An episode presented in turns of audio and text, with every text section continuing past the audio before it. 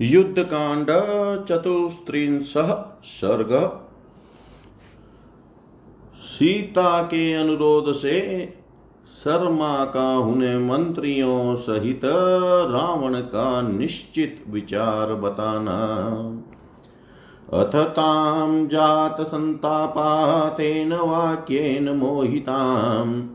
शरमाहादयामास महीं दग्धामिवाम्बसा ततस्तस्याहितं सख्याश्चिकीर्षन्ति सखीवच उवाच काले कालज्ञास्मितपूर्वाभिभाषिणी। उत्सहेयमहं गत्वा त्वद्वाक्यमशिते क्षणे निवेद्य कुशलं रामे प्रतिच्छन्ना निवर्तितुम् नहि मे क्रममाणाया निरालम्बे विहायसि समर्थो गतिमनुवेतुं पवनो गरुडोऽपि वा। समर्था गगनं गन्तुमपि च त्वं रसातलम् अवगच्छाद्य कर्तव्यं कर्तव्यं ते मदनन्तरे। मत्प्रियं यदि कर्तव्यं, यदि बुद्धिस्थिरा तव ज्ञातुमिच्छामि तं गत्वा किं करोतीति रावण। स हि मायाबलः क्रूरो रावणः, शत्रुरावण माँ मोयति दुष्टात्मा पितमात्रेव वारुणी। तर्जापयति माँ नित्यं, भत्सार्पयति चासकृतराक्षसी सुघोराभिर्यो माँ रक्षति नित्यश। उद्विग्ना शङ्किता चास्मि न स्वस्थं च मनो मम। तद्भयाच्चामुद्विग्ना शोकवनिकां गता यदि नाम कथा तस्य निश्चितं वापि यद्भवेत् निवेदयेथा सर्वं तद्वरो मे स्यादनुग्रह।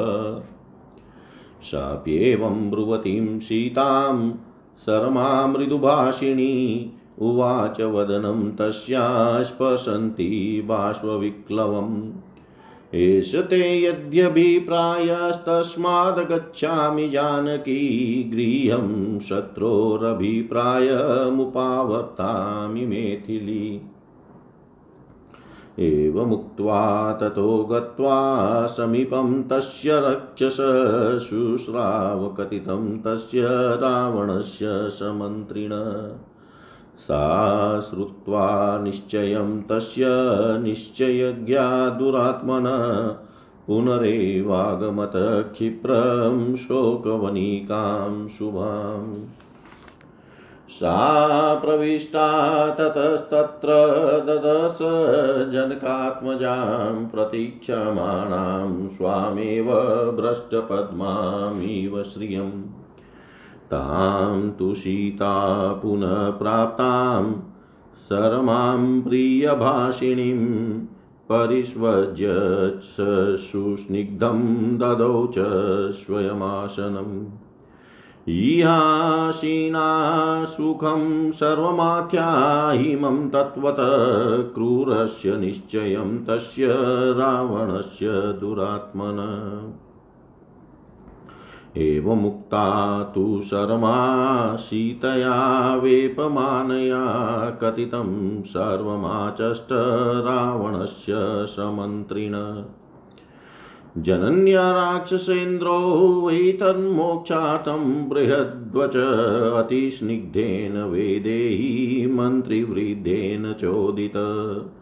दीयतामभिषत्कृत्य मनुजेन्द्राय मेथिली निदर्शनं ते प्रपर्याप्तं जनस्थाने यदद्भुतम्।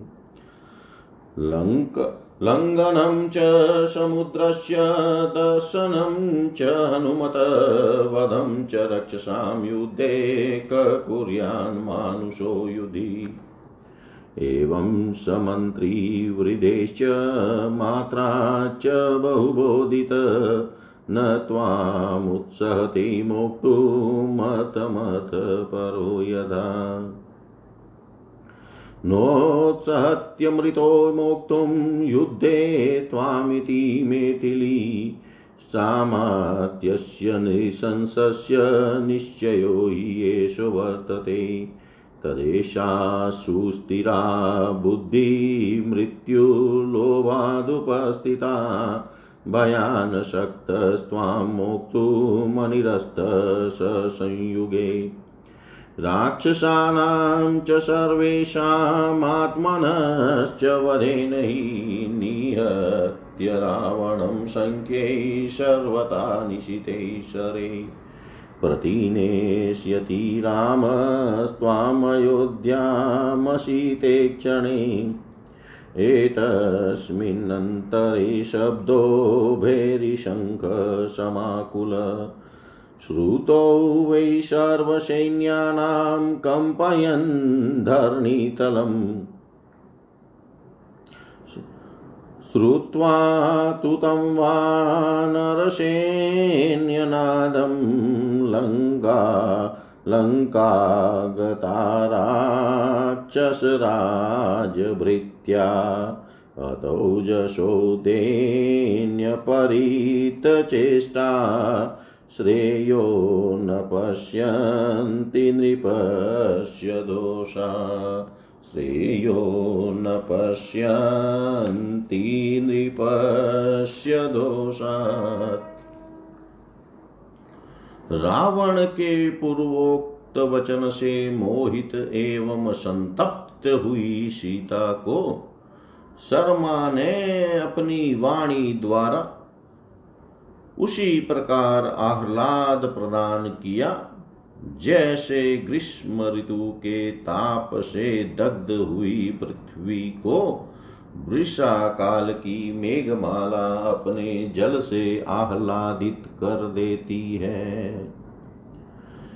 तदनंतर समय को पहचानने और मुस्कुराकर बात करने वाली सखी शर्मा अपनी प्रिय सखी सीता का हित करने की इच्छा रखकर यह समयोचित वचन बोली।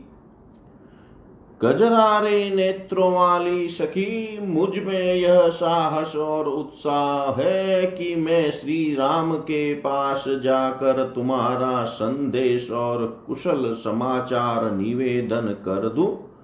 और फिर छिपी हुई वहाँ से लौट आऊँ। निराधार आकाश में तीव्र वेग से जाती हुई मेरी गति का अनुसरण करने में वायु अथवा गरुड़ भी समर्थ नहीं है।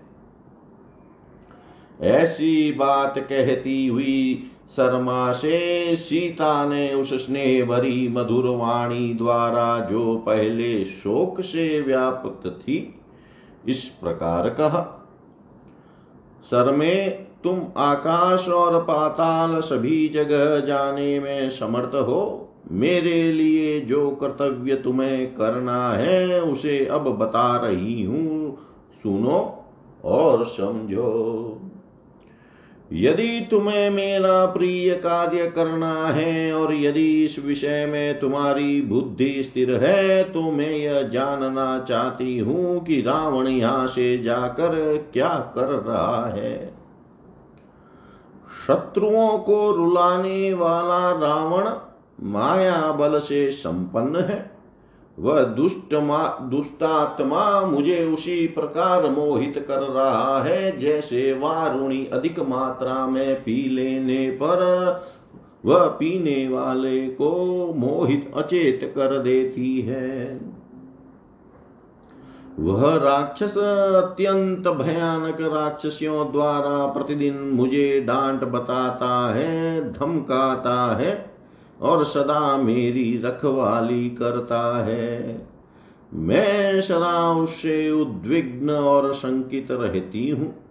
मेरा चित स्वस्थ नहीं हो पाता। मैं उसी के भय से व्याकुल होकर अशोक वाटिका में चली आई थी।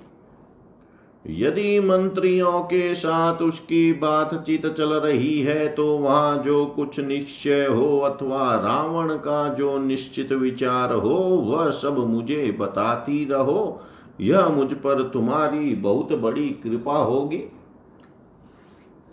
ऐसी बातें कहती हुई सीता से मधुर भाषिणी शर्मा ने उनके आंसुओं से भीगे हुए मुखमंडल को हाथ से पहुँचते हुए इस प्रकार कहा, मिथिलेश कुमारी जनक नंदिनी, यदि तुम्हारी यही इच्छा है तो मैं जाती हूँ और शत्रु के अभिप्राय को जानकर अभी लौटती हूँ। ऐसा कहकर शर्मा ने उस राक्षस के समीप जाकर मंत्रियों सहित रावण की कही हुई सारी बातें सुनी। उस दुरात्मा के निश्चय को सुनकर उसने अच्छी तरह समझ लिया और फिर वह शीघ्र ही सुंदर अशोक वाटिका में लौट आई। वहाँ प्रवेश करके उसने अपनी ही प्रतीक्षा में बैठी हुई जनक किशोरी को देखा। जो उस लक्ष्मी के समान जान पड़ती थी, जिसके हाथ का कमल कहीं गिर गया हो। फिर लौट कर आई हुई प्रिय भाषिणी शर्मा को बड़े स्नेह से गले लगाकर सीता ने स्वयं उसे बैठने के लिए आसन दिया और कहा सखी, यहाँ सुख से बैठकर सारी बातें ठीक ठीक बताओ। उस क्रूर एवं दुरात्मा रावण ने क्या निश्चय किया? कांपती हुई सीता के इस प्रकार पूछने पर शर्मा ने मंत्रियों सहित रावण की कही हुई सारी बातें बताई। विदेह नंदिनी राक्षस राज रावण की माता ने तथा रावण के प्रति अत्यंत स्नेह रखने वाले एक बूढ़े मंत्री ने भी बड़ी बड़ी बातें कहकर तुम्हें छोड़ देने के लिए रावण को प्रेरित किया। राक्षस राज तुम महाराज श्री राम को सत्कार पूर्वक उनकी पत्नी सीता लौटा दो। जन स्थान में जो अद्भुत घटना घटित हुई थी, वही श्री राम के पराक्रम को समझने के लिए पर्याप्त प्रमाण एवं उदाहरण है। उनके सेवकों में भी अद्भुत शक्ति है। हनुमान ने जो समुद्र को लांगा सीता से भेंट की और युद्ध में बहुत से राक्षसों का वध किया, यह सब कार्य दूसरा कौन मनुष्य कर सकता है? इस प्रकार बूढ़े मंत्रियों तथा माता के बहुत समझाने पर भी वह तुम्हें उसी तरह छोड़ने की इच्छा नहीं करता है। जैसे धन का लोभी धन को त्यागना नहीं चाहता है। मिथिलेश कुमारी, वह युद्ध में मरे बिना तुम्हें छोड़ने का साहस नहीं कर सकता। मंत्रियों सहित उस निशंस निशाचर का यही निश्चय है। रावण के सिर पर काल नाच रहा है, इसलिए उसके मन के मृत्यु के मन में मृत्यु के प्रति लोभ पैदा हो गया है। यही कारण है कि तुम्हें न लौटाने के निश्चय पर उसकी बुद्धि सुस्थिर हो गई है। वह जब तक युद्ध में राक्षसों के संहार और अपने वध के द्वारा नष्ट नहीं हो जाएगा, केवल भय दिखाने से तुम्हें नहीं छोड़ सकता। कजरारे नेत्रों वाली सीते, इसका परिणाम यही होगा कि भगवान श्री राम अपने सर्वथा तीखे बाणों से युद्ध स्थल में रावण का वध करके तुम्हें अयोध्या को ले जाएँगे। इसी समय भैरीनाद और शंख ध्वनि से मिला हुआ समस्त सैनिकों का महान कोलाहल सुनाई दिया, जो भूकंप पैदा कर रहा था।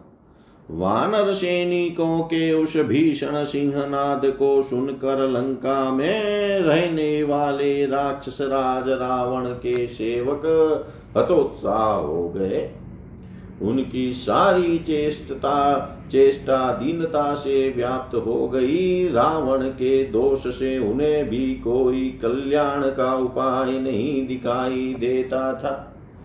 इतिहासे श्रीमद्रामायणे वाल्मीकियै आदिकाव्ये युद्धकाण्डे चतुस्त्रिंश सर्गः सर्वं श्रीशां सदाशिवाय अर्पणमस्तु। ॐ विष्णवे नम, ॐ विष्णवे नम, ॐ विष्णवे नमः। युद्धकांड पंचत्रिंश सर्ग माल्यवान का रावण को श्री राम से संधि करने के लिए समझाना। तेन शङ्खविमिश्रेण भेरिशब्देन नादिना उपयाति महाबाहु राम परपुरञ्जय तं निनादं निशम्यात रावणो राक्षसेश्वर मुहूर्तं ध्यानमास्ताय सचिवानभ्युदेक्षत।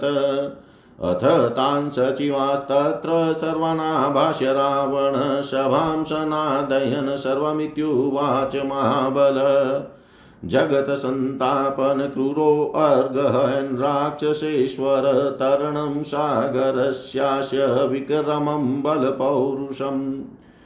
यदुक्तवन्तो रामस्य भवन्ततस्तन्मया श्रुतं भवतश्चाप्यहं वेद्मि युद्धे सत्पराक्रमा।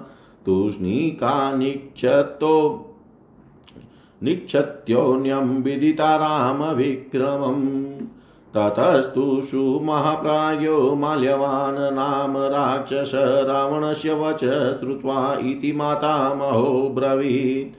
विद्याश्वभिविनीतो यो राजा राजन्नयानुग स शास्ति चिरमेश्वर्यं मरिश्च कुरुते वशे। सन्दधानो हि कालेन विग्रहश्चादिभिः सह स्वपक्षे वर्धनं कुर्वन् महदेश्वर्यम् अश्नुते। यमानेन कर्तव्यो राजा सन्धिः समेन च न शत्रुमवमन्येत ज्यायान् कुर्वित विग्रहम्। तन्मह्यं रोचते सन्धिश रामेण रावण यदतमभियुक्तो वशिषिता तस्मै प्रहीयताम् तस्य देवशय सर्वे गन्धर्वाश जयैषिण विरोधम् आगमस्तेन सन्धिस्ते तेन रोचताम्। असृजत भगवान् पक्षौ द्वावेव हि पितामहसुराणामसुराणां च धर्माधर्मौ तदाश्रयो। धर्मो हि श्रूयते पक्ष अमराणां महात्मनाम् अधर्मौ रक्षसां पक्षै असुराणां च राक्षस। धर्मो वै ग्रसते अधर्मं सदा यदा कृतमबुद्धयुगम्। अधर्मो ग्रसते धर्मं यदातिश्च प्रवर्तते। ततत्त्वाचरता लोकान् धर्मोऽपि नियतो महान्। धर्म प्रगृहीतश्च परे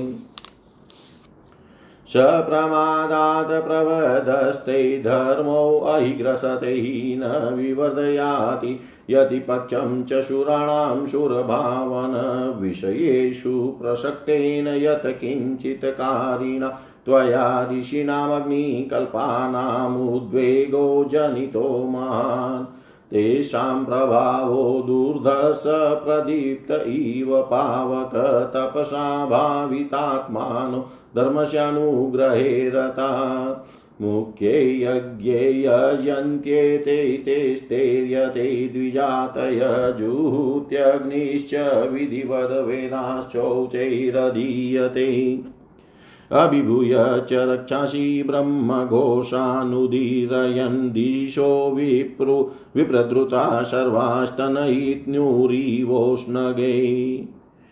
ऋषीणामग्निकल्पानामग्निहोत्रसमुत्थित आदत्यैरक्षसां तेजो धूमो व्याप्य दिशो दश। तेषु तेषु च देशेषु पुण्येष्वेव दृढवृतै चर्यमाणं तपस्तीव्रं सन्ताप्यतिराक्षसान् देवदानव्यख्येभ्यो गृहीतश्च वरस्त्वया। मनुष्या वानरा ऋक्षा गोलाङ्गुला महाबला बलवन्त इहागम्य गजन्ति दृढविक्रमा।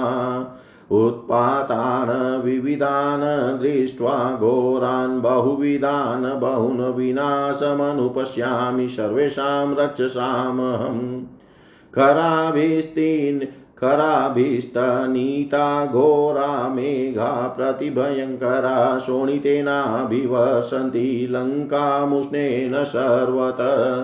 रुदतां वाहनानां च प्रपत्यन्तश्रुबिन्दवरजोध्वस्ता विवणाश्च न प्रभान्ति यथा पुरम्। व्याला गोमयवो गृध्रा वासयन्ति च शुभैरवं प्रविश्य लङ्कामारामे समवायाश्च कुर्वते। कालिका पाण्डुरै दन्ते प्रहसन्त्यग्रत स्थिता स्त्रिय स्वप्नेषु मुष्णन्त्यो गृहाणि प्रतिभाष्य च। गृहाणां बलिकर्माणि श्वानपर्युपभुञ्जते खरगोषु प्रजायन्ते मूषकानकुलेषु च। मार्जाराद्वीपीभिः सार्धं शुकराशुनकैषः। किं नरा राक्षसैश्चापि समेयुमानुषेशः पान् पाण्डुरा रक्तपादा च विहगा कालचोदिता राक्षसानां विनाशाय कपोता विचरन्ति च। चीचीकुचीति वासन्त्यशारिका वेश्मसु स्थिता पतन्ति ग्रथिताश्चापि निर्जिता कलहेशिभिः। परि पक्षिणश्च मृगाः सर्वे प्रत्यादित्यं रुदन्ति ते करालो विकटो मुण्डपुरुषः कृष्णपिङ्गल। कालो गृहाणि सर्वेषां काले काले अन्ववेक्षते। एतान्यन्यानि दुष्टानि निमितान्युत्पतन्ति च। विष्णुं मन्यामहे रामं मानुषं रूपमास्थितं न हि मानुषमात्रोऽसो राघवो दृढविक्रम, येन बध समुद्रे च सेतु स परमाद्भुत। कुरुष्व नरराजेन सन्धिं रामेण रावण, ज्ञात्वा वदाय कर्माणि क्रियतामायतिख्यं मम। इदं वचस्तस्य निगद्य माल्यवान् परीक्षय रक्षोऽधिपते मन पुनः। अनुत्तमेषुत्तम बली बभूव तूष्णीं समवेक्ष्य रावणम्। इतिहासे श्रीमद्रामायणे वाल्मीकियै आदिकाव्यै युद्धकाण्डे पञ्चत्रिंश श्रीशां सदाशिवाय अस्तु। ओम विष्णवे नम, ओम विष्णवे नम, ओम विष्णवे नमः। शत्रु नगरी पर विजयी, विजय पाने वाले महाबाहु श्री राम ने शंख ध्वनि से मिश्रित हो तुमुल नाद करने वाली भैरी की आवाज़ के साथ लंका पर आक्रमण किया। उस भैरीनाद को सुनकर राक्षस राज रावण ने दो घड़ी तक कुछ सोच विचार करने के पश्चात अपने मंत्रियों की ओर देखा। उन सब मंत्रियों को संबोधित करके जगत को संताप देने वाले महाबली क्रूर राक्षस राज रावण ने सारी सभा को प्रतिध्वनित करके किसी पर आक्षेप न करते हुए कहा। आप लोगों ने राम के पराक्रम बल पौरुष तथा समुद्र लंघन की जो बात बताई है, वह सब मैंने सुन ली। परंतु मैं तो आप लोगों को भी जो इस समय राम के पराक्रम की बातें जानकर चुपचाप एक दूसरे का मुँह देख रहे हैं, संग्राम भूमि में सत्य पराक्रमी वीर समझता हूँ। रावण के इस आक्षेप पूर्ण वचन को सुनने के पश्चात महाबुद्धिमान माल्यवान नामक राक्षस ने जो रावण का स्नाना था, इस प्रकार कहा, राजन, जो राजा चौदह विधाओं में सुशिक्षित और नीति का अनुसरण करने वाला होता है, वह दीर्घ काल तक राज्य का शासन करता है। वह शत्रुओं को भी वश में कर लेता है। जो समय के अनुसार आवश्यक होने पर शत्रुओं के साथ संधि और विग्रह करता है तथा अपने पक्ष की वृद्धि में लगा रहता है, वह महान ऐश्वर्य का भागी होता है। जिस राजा की शक्ति क्षीण हो रही हो अथवा जो शत्रु के समान ही शक्ति रखता हो, उसे संधि कर लेनी चाहिए। अपने से अधिक या समान शक्ति वाले शत्रु का कभी अपमान न करें। यदि स्वयं ही शक्ति में बढ़ा चढ़ा हो, तभी शत्रु के साथ वह युद्ध ठाने इसलिए रावण, मुझे तो श्री राम के साथ संधि करना ही अच्छा लगता है। जिसके लिए तुम्हारे ऊपर आक्रमण हो रहा है, वह सीता तुम श्री राम को लौटा दो। देखो देवता, ऋषि और गंधर्व, सभी श्री राम की विजय चाहते हैं। अतः तुम उनसे विरोध न करो। उनके साथ संधि कर लेने की ही इच्छा करो। भगवान ब्रह्मा ने सुर और असुर दो ही पक्षों की सृष्टि की है। धर्म और अधर्म ही इनके आश्रय हैं। सुना जाता है महात्मा देवताओं का पक्ष धर्म है। राक्षस राज राक्षसों और असुरों का पक्ष अधर्म है। जब सत्य युग होता है, तब धर्म बलवान होकर अधर्म को ग्रास लेता है और जब कलयुग आता है, तब अधर्म ही धर्म को दबा देता है। तुमने दिग्विजय के लिए सब लोकों में भ्रमण करते हुए महान धर्म का नाश किया है और अधर्म को गले लगाया है। इसलिए हमारे शत्रु हमसे प्रबल है। तुम्हारे प्रमाद से बड़ा हुआ धर्म रूपी अजगर अब हमें निगल जाना चाहता है। और देवताओं पालित धर्म उनके पक्ष की वृद्धि कर रहा है। विषयों में आसक्त होकर जो कुछ भी कर डालने वाले तुमने जो मनमाना आचरण किया है, इससे अग्नि के समान तेजस्वी ऋषियों को बड़ा ही उद्वेग प्राप्त हुआ है। उनका प्रभाव प्रज्वलित अग्नि के समान दूरधर्ष है।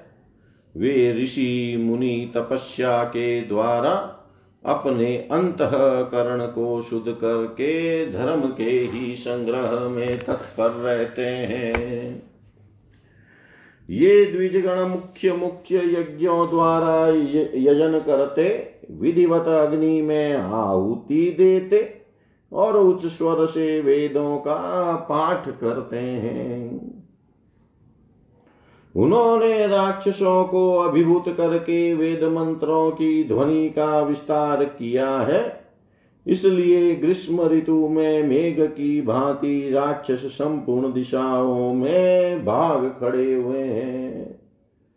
अग्नि तुल्य तेजस्वी ऋषियों के अग्निहोत्र से प्रकट हुआ धूम दशो दिशाओं में व्याप्त होकर राक्षसों के तेज को हर लेता है।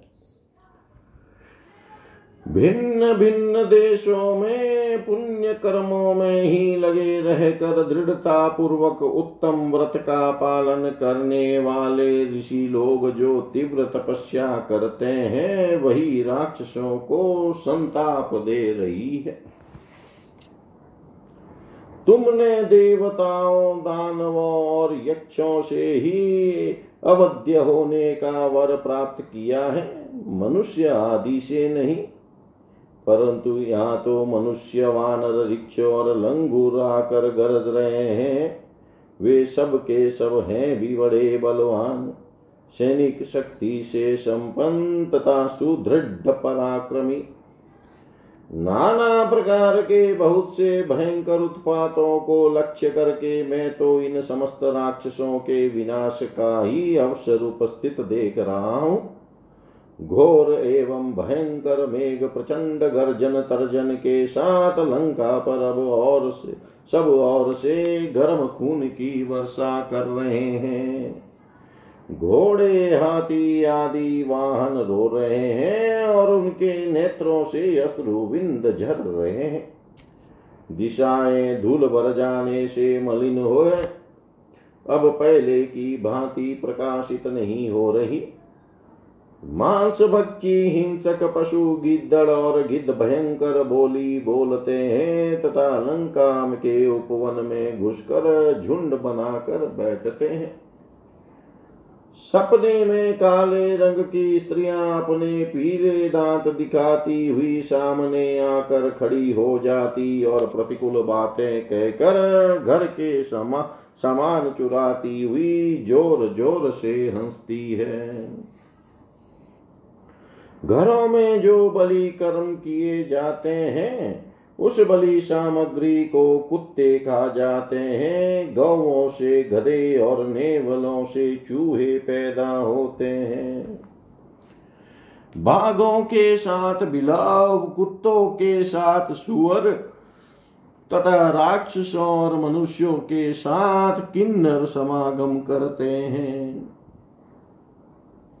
जिनकी पांखें सफ़ेद और पंजे लाल हैं वे कबूतर पक्षी देव से प्रेरित हो, राक्षसों का भावी विनाश सूचित करने के लिए यह सब और विचरते हैं।